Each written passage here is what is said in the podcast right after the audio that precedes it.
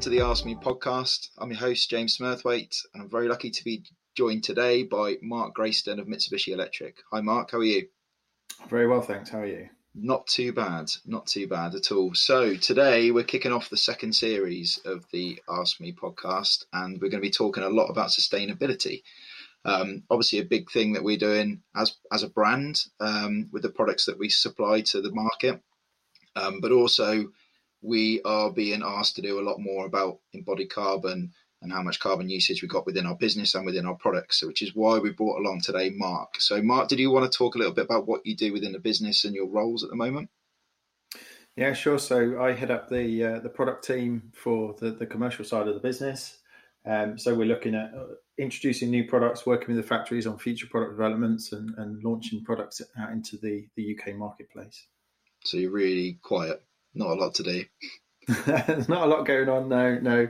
Um, it's obviously you know the the the, the way in, the things are changing and the market requirements and the, the legislation and focus. You know, really, really does focus towards how products are developed and how products are shaped and, and put into the market. So, really, really important topics for us. Um, to stay on top of uh, and to keep discussing about how, how we best work with customers and what their needs are because previously it's all been about who's brought out the most efficient product, and that's kind of been the key, really, isn't it? Who's either the one that fits in the smallest footprint, or the quietest, or the most efficient. Whereas now the market is kind of being forced to shift towards the most efficient kit anyway, but there's a lot more that goes with that now. So, like the topic today, really, what I wanted to talk to you about was embodied carbon. Um, it's something that we've been talking a lot about as a team, the corporate team within Mitsubishi, and um, I wanted to try and understand what we're doing as a business to to try and work that out. So, did you want to start off with just what embodied carbon is?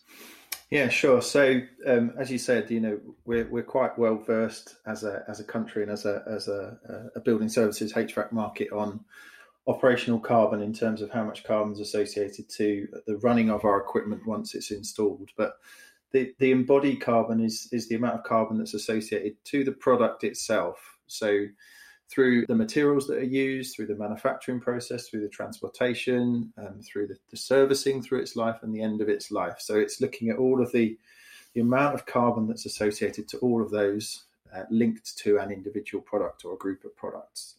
Um, you can then look at that in terms of how those products then integrate with the other products in the buildings, the materials, the, the concrete, the, the steels, the structures, to get a, a better picture of um, your, your total carbon in a building.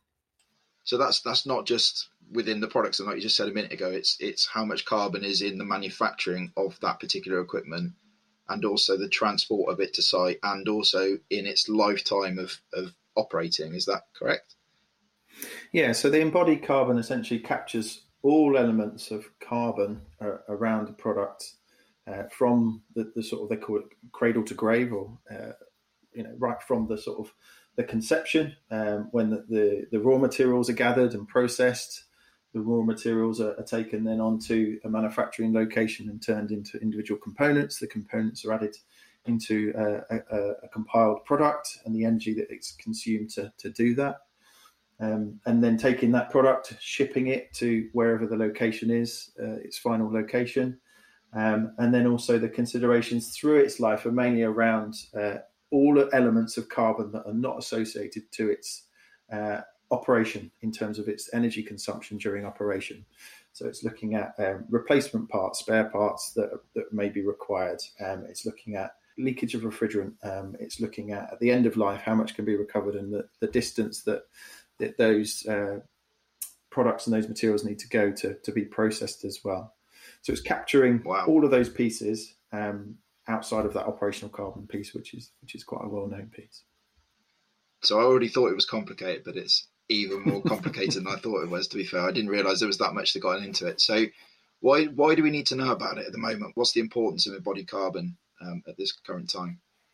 So the, the real drive uh, it, it, from what we're picking up is is the the transparency and the understanding of how much carbon we're, we're currently uh, using and operating with, with a view to how do we achieve net zero, and how do we achieve that in the time frame that, that individual um, companies have. So we've got a generic target of 2050. Um, the government have obviously added on additional levels within their, their six carbon budget of, of what we're trying to achieve as a country, and you know, being really positive about that. But then you've got individual companies that are suggesting they want to be net zero in their in their building portfolio or in their operation by 2030, 2035. And, and that's not a long way away at all. Um, and in order to do that, um, they really need to understand right now what it is that they're playing with so that they can make decisions about how they can start achieving that in that, that particular time frame. So it's that need for transparency, it's that need to understand and be clear um, and measure, and then they can work with it to, to, to meet the targets that, that we all are, are signed up to. So it's critical, really. So all manufacturers are going to be required to do it to meet whoever's timescales are for net zero. So it's it's a critical part of that reporting of how much carbon's within people's estates, I suppose, really. So it's yeah, but you know, 2050 target's great, but we're always, almost for once being driven by the well, actually, say for once we're always driven by the industry, aren't we? There's always a point at which we've always put a lot of work into something and done a lot of background work on on, on information within our products that there's always a time when people need it and this is kind of the embodied carbon bit is critical to people's paths to net zero. So, um, how you already mentioned a little bit about all the different things that we need to use to calculate how much carbon's in it. How do we accurately calculate that? Because I, I guess really we're reliant on our suppliers and what they're bringing to us and where equipment's manufactured and all that kind of stuff. Can you kind of talk us through briefly the process of accurately calculating it? Yeah, so uh, embodied carbon um, has has been relatively well known for, for probably a, a, few years in, in certain parts of the building sort of industry. Um, things like concrete, where it's a, a material that is processed, um, and you know they're looking at the the material, uh, the different materials to gather them, the, the amount of energy it takes to process them, the chemical reactions, the carbon releases during that chemical reaction. Um, and it's, I suppose, you maybe could consider that as a simple product in, in essence. Um, where it's become more uh, more a bit more complex is is the sort of the HVAC services or the MEP services in a building, the building services. They, they tend to be a combination of, of multiple materials, um, multiple components, potentially from lots of different locations, bringing them all together. What's kind of been put together is there's there's various different methodologies that are now been put in place um, that enable us to calculate this uh, embodied carbon. Um, and we essentially just have to gather the data of, uh, from a, I suppose, from a Mitsubishi Electric point of view, we're looking at the, the percentage of the, uh, the raw materials by weight in those particular products. Um, and also the, the sort of the transportation distances, the amount of energy it takes to put all of those components together, um, and adding in as well lifetime of the equipment, the amount of recyclable components, um, various bits of data that we can we can gather and that are available, you know, in the supply chain. It's just a a data set that's never been been asked for before, kind of, uh, and it's never been requested. So that's why it's it's taking a bit of time for um, HVAC suppliers to to get up to speed with it. Um, but it's definitely it's definitely there, and it's it's showing some really good things. I think for for not only the the data that we can give to the market, but also for future product development and how that shapes that. So is it is it just a sort of a customer requirement at the moment, or is is there a sort of requirement from from policy within government that that needs that yet, or is that coming? Can we sort of see that coming in the next ten years? Yeah, so there's, there's nothing uh, yet um, in in the national legislation in the UK. Um, there's various movements that that suggest that, that it's definitely coming at some point. So in France, for example, their latest um, building regulations due out uh, next year in 2022 have an element of requiring uh, providing embodied carbon data within their sort of their, uh, their energy model. Um, and you know, if you're not able to provide it, you're kind of going to a standard set of data, which is potentially uh, not going to be as good uh, in terms of looking at carbon. Um, in terms of our market in the UK, uh, the London plan, there's already elements in there around asking for for, for new build um, applications embodied carbon data for the buildings uh, and seeing the transparency of that. Um, and I was just actually on a, a, a webinar very recently um, where they were talking about uh, an additional uh, document on the, the approved documents with the building regulations called, uh, I think it's approved document uh, Z or something, Part Z um, around embodied carbon. So it looks like that they're potentially picking this out, and you know we've got the the future building the future home standard coming out in 2025. So we could potentially in that time frame see something integrated um, within there, um, and, and the need to then become you know visible, transparent, and and use the the data to to start making decisions is is, is what's going to going to be happening. Yeah, because I, I did I think I've read recently that the UK Green Building Council were considering it for their recent um, revision that came out, and I think they haven't put it in there on this one, probably because people aren't far enough along their own internal journeys of working out how much carbon's within the products. I know it's been a you know, massive task for you in the team um, to try and start the journey of that. But what's the ways of reporting it? Is is there sort of like a, a, a way that we publish the data, the carbon that's in a product? Yeah, so there's there's a couple of different um, methodologies in place. Um, there's uh, an EPD or an environmental product declaration, um, and that uses a, a, sort of a national standard to calculate through embodied carbon. Um, it's it is the most accurate way to do it, um, but it is a bit uh, difficult, lengthy, and a bit a little bit costly for for suppliers to do. Um, it is still the the preferred method, I think, from from an industry point of view, and you do see uh, a scattering of EPDs in the sort of the the, the, the industry, and, and very very few um, uh, building services products have EPDs. It seems to be at the moment more being done to understand the process, understand what's required, um, and definitely us as a manufacturer, we're we're also going through that at the moment, trying to understand what's involved in an EPD and how we can do it and how maybe it looks uh, for our future portfolio of, of, of um, body carbon data.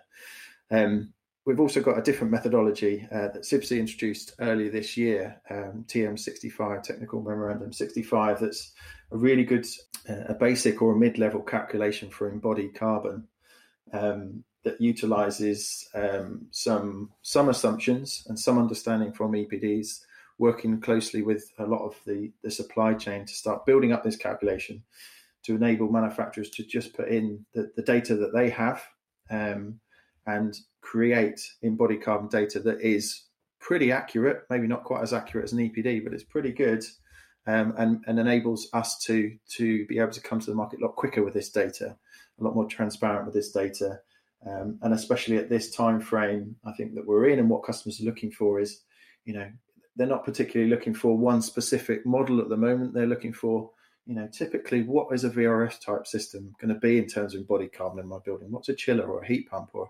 ventilation air handling unit? What's it going to be?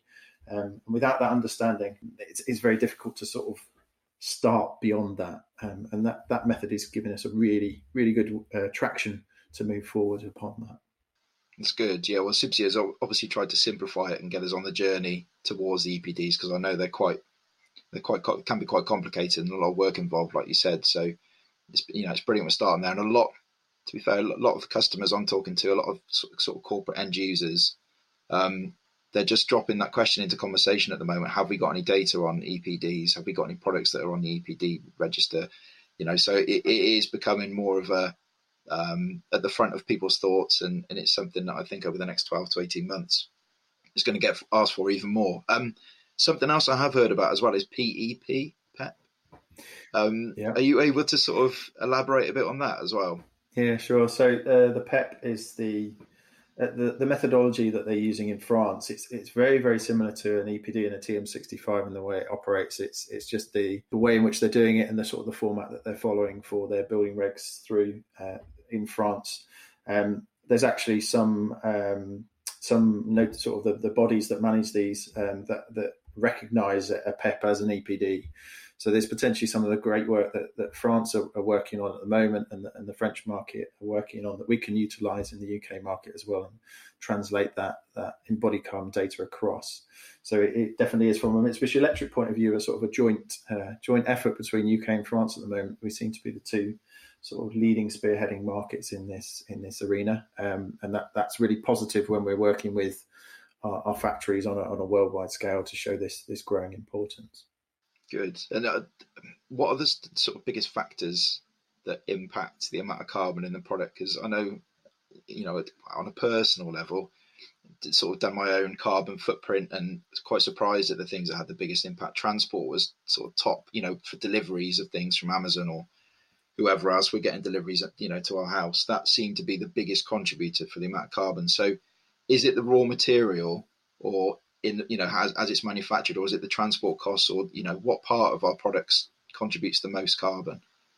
So I think it's it's really important to to remember at this point and to sort of reflect on embodied carbon is an additional element that we're talking about here and actually we you know we need to remember that these products are used in life 10 15 20 years um, so the the balance between embodied and operational carbon is, is still definitely an, arg- an argument and definitely a, a consideration that we need to think about um, and actually in these products that are that are generally used to you know whether heat cool or ventilate a building um, their operational carbon is still the biggest percentage. Um, so efficiencies in equipment is still a top priority. You can be talking at least a half to, to three quarters of its whole life carbon being towards operational um, uh, energy and operational carbon. Um, within embodied carbon itself, within the product, um, the materials make up a big chunk of it when we're looking at HVAC and, and uh, these sort of the complex HVAC and products. Um, and you know, again, within a material, so aluminium is actually quite a high embodied carbon compared to steel. Um, so on one flip side, it's it's lighter, obviously, um, and it's you know it, it, has its own benefits. There's certain things that you can do with aluminium heat exchangers that improve the efficiency, but then on the flip side, you have some more uh, embodied carbon. So there's that kind of little bit of way up there. Is, is that sorry? Just is that just to do with the manufacturing process of that raw material? Is is that where it comes from?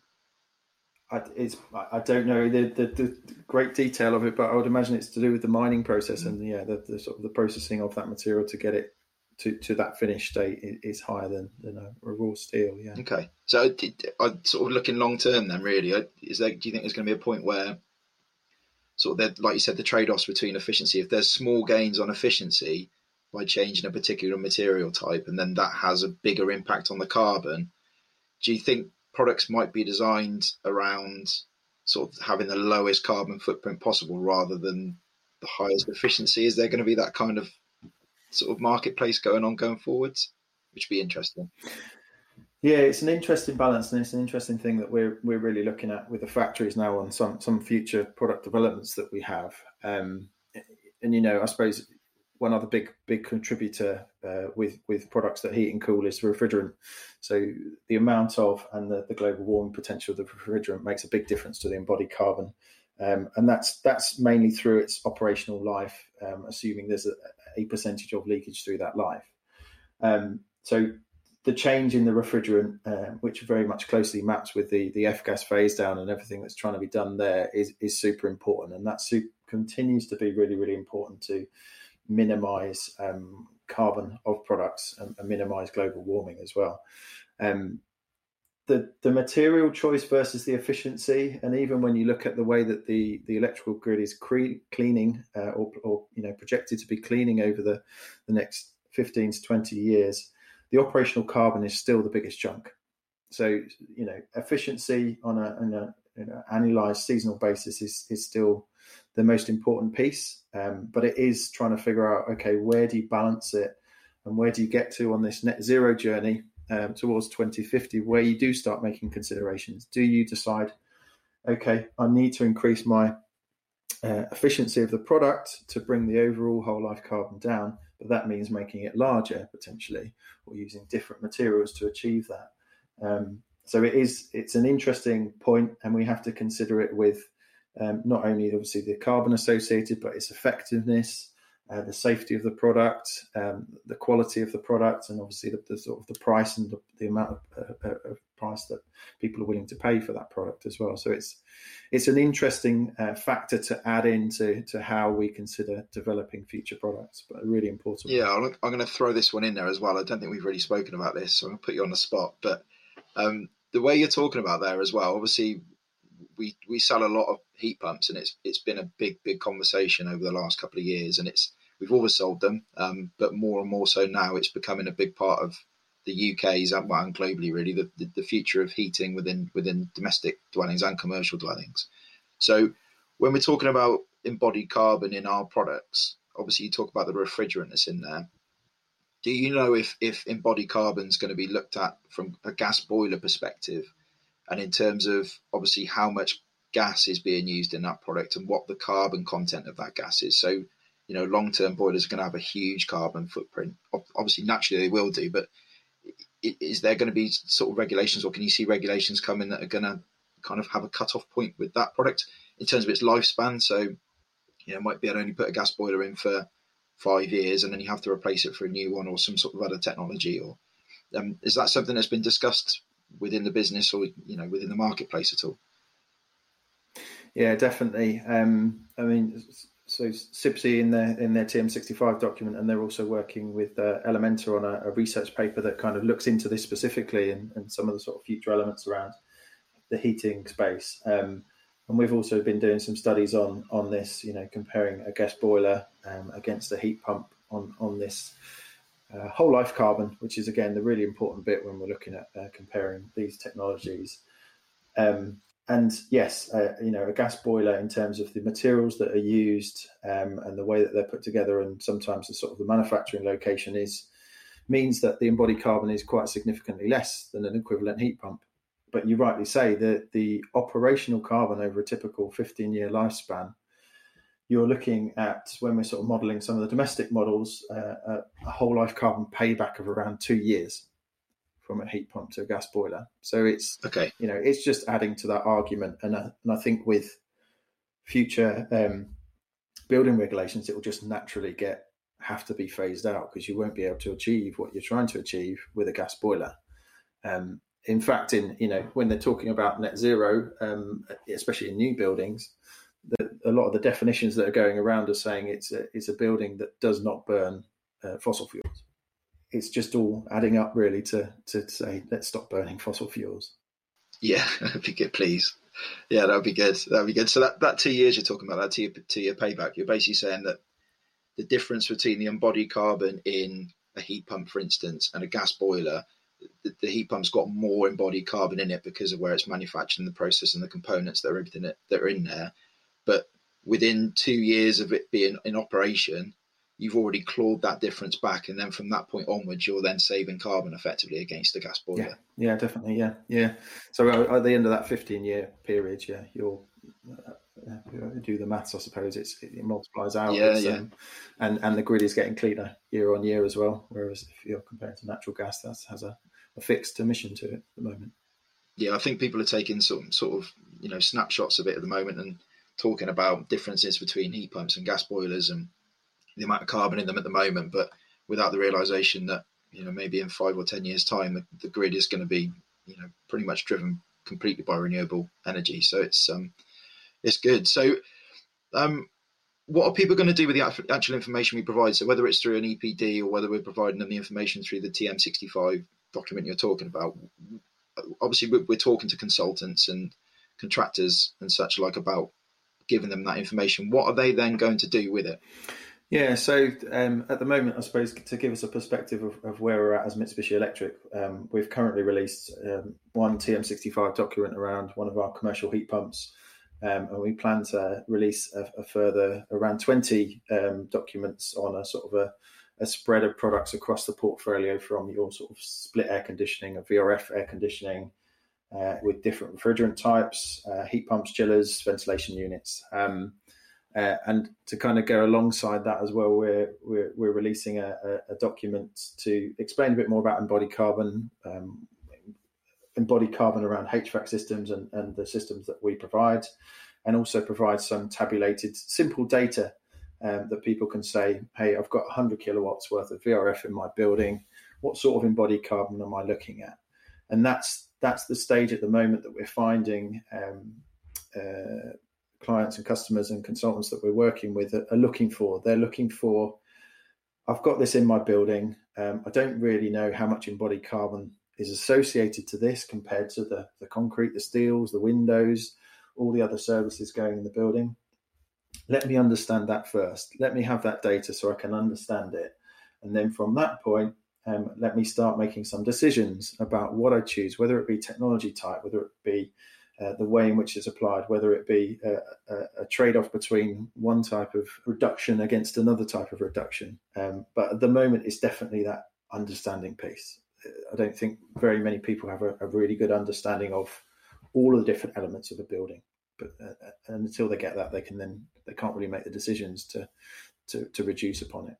Yeah, because I can imagine there being some sort of shocks that come out that people think, "Blimey, you know, I didn't realise there was that much embodied carbon or operational carbon in certain things that you would just assume there's not a lot in. Whether it's you know whether it's a cheap product that's just gets bought. I mean, you know, concrete's a really good example, I suppose. People, it's been one that's been done quite quickly because I've seen the figures on embodied carbon in, in concrete, and obviously that's a big part of buildings. There's no real operational carbon within it, I suppose, but it's quite a quick one. But I guess there's going to be certain things in a building that people are going to go, blimey, you know, we can make a real quick win on that by doing, you know, swapping that to that or whatever. So that's going to be interesting to see where it goes. And, you know, what, what's the kind of end goal for us? Is there stuff we're trying to do to reduce the amount of embodied carbon in products yet? Or are we simply just trying to work out how much is in there first and then see, you know, similar in a way you're talking a minute ago about people wanting to see where the different amounts of carbon are within a building, where they can make changes. Are we doing the same with the product and then potentially make swap, like you said earlier on about swapping aluminium for steel and whatever. Are we starting to look at that a lot more yet, or is that are we still in that kind of point of trying to work out what's where? I think uh, using embodied carbon as the, as the measure stick, uh, it's still quite new in, in the way it's sort of shaping product development.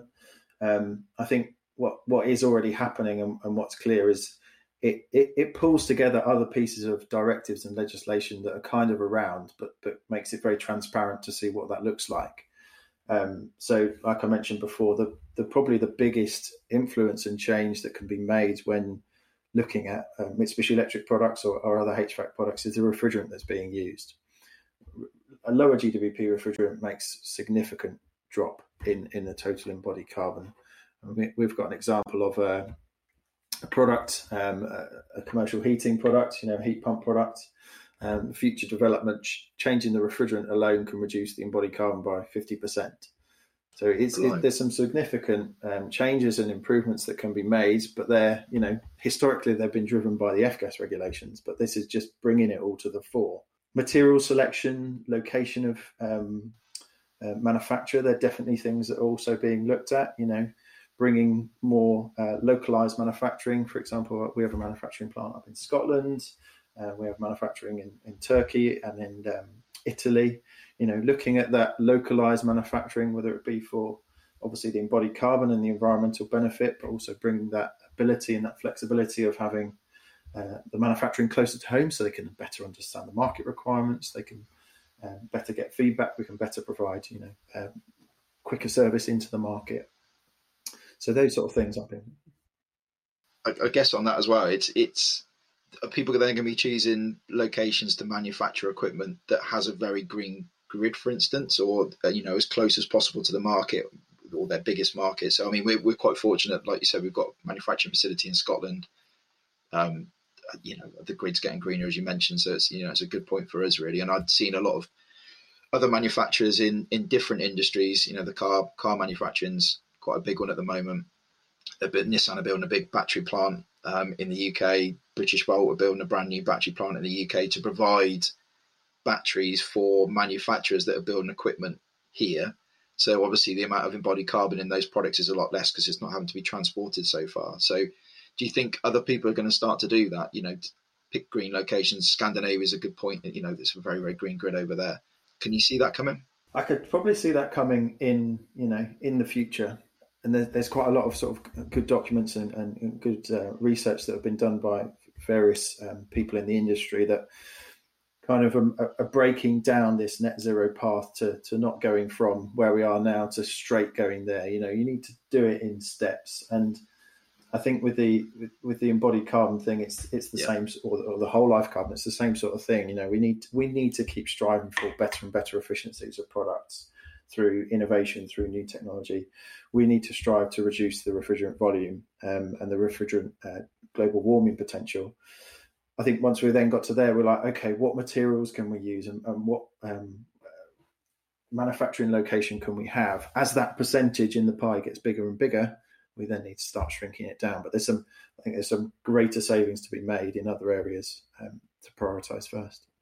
So, from a product point of view, from from from our side of things, things like HVRF, where there's less refrigerant in the system, and we can use lower GWP refrigerants because of the volume of refrigerant that's actually in that. That's obviously going to be a huge thing for us going forwards. That type of product, I guess.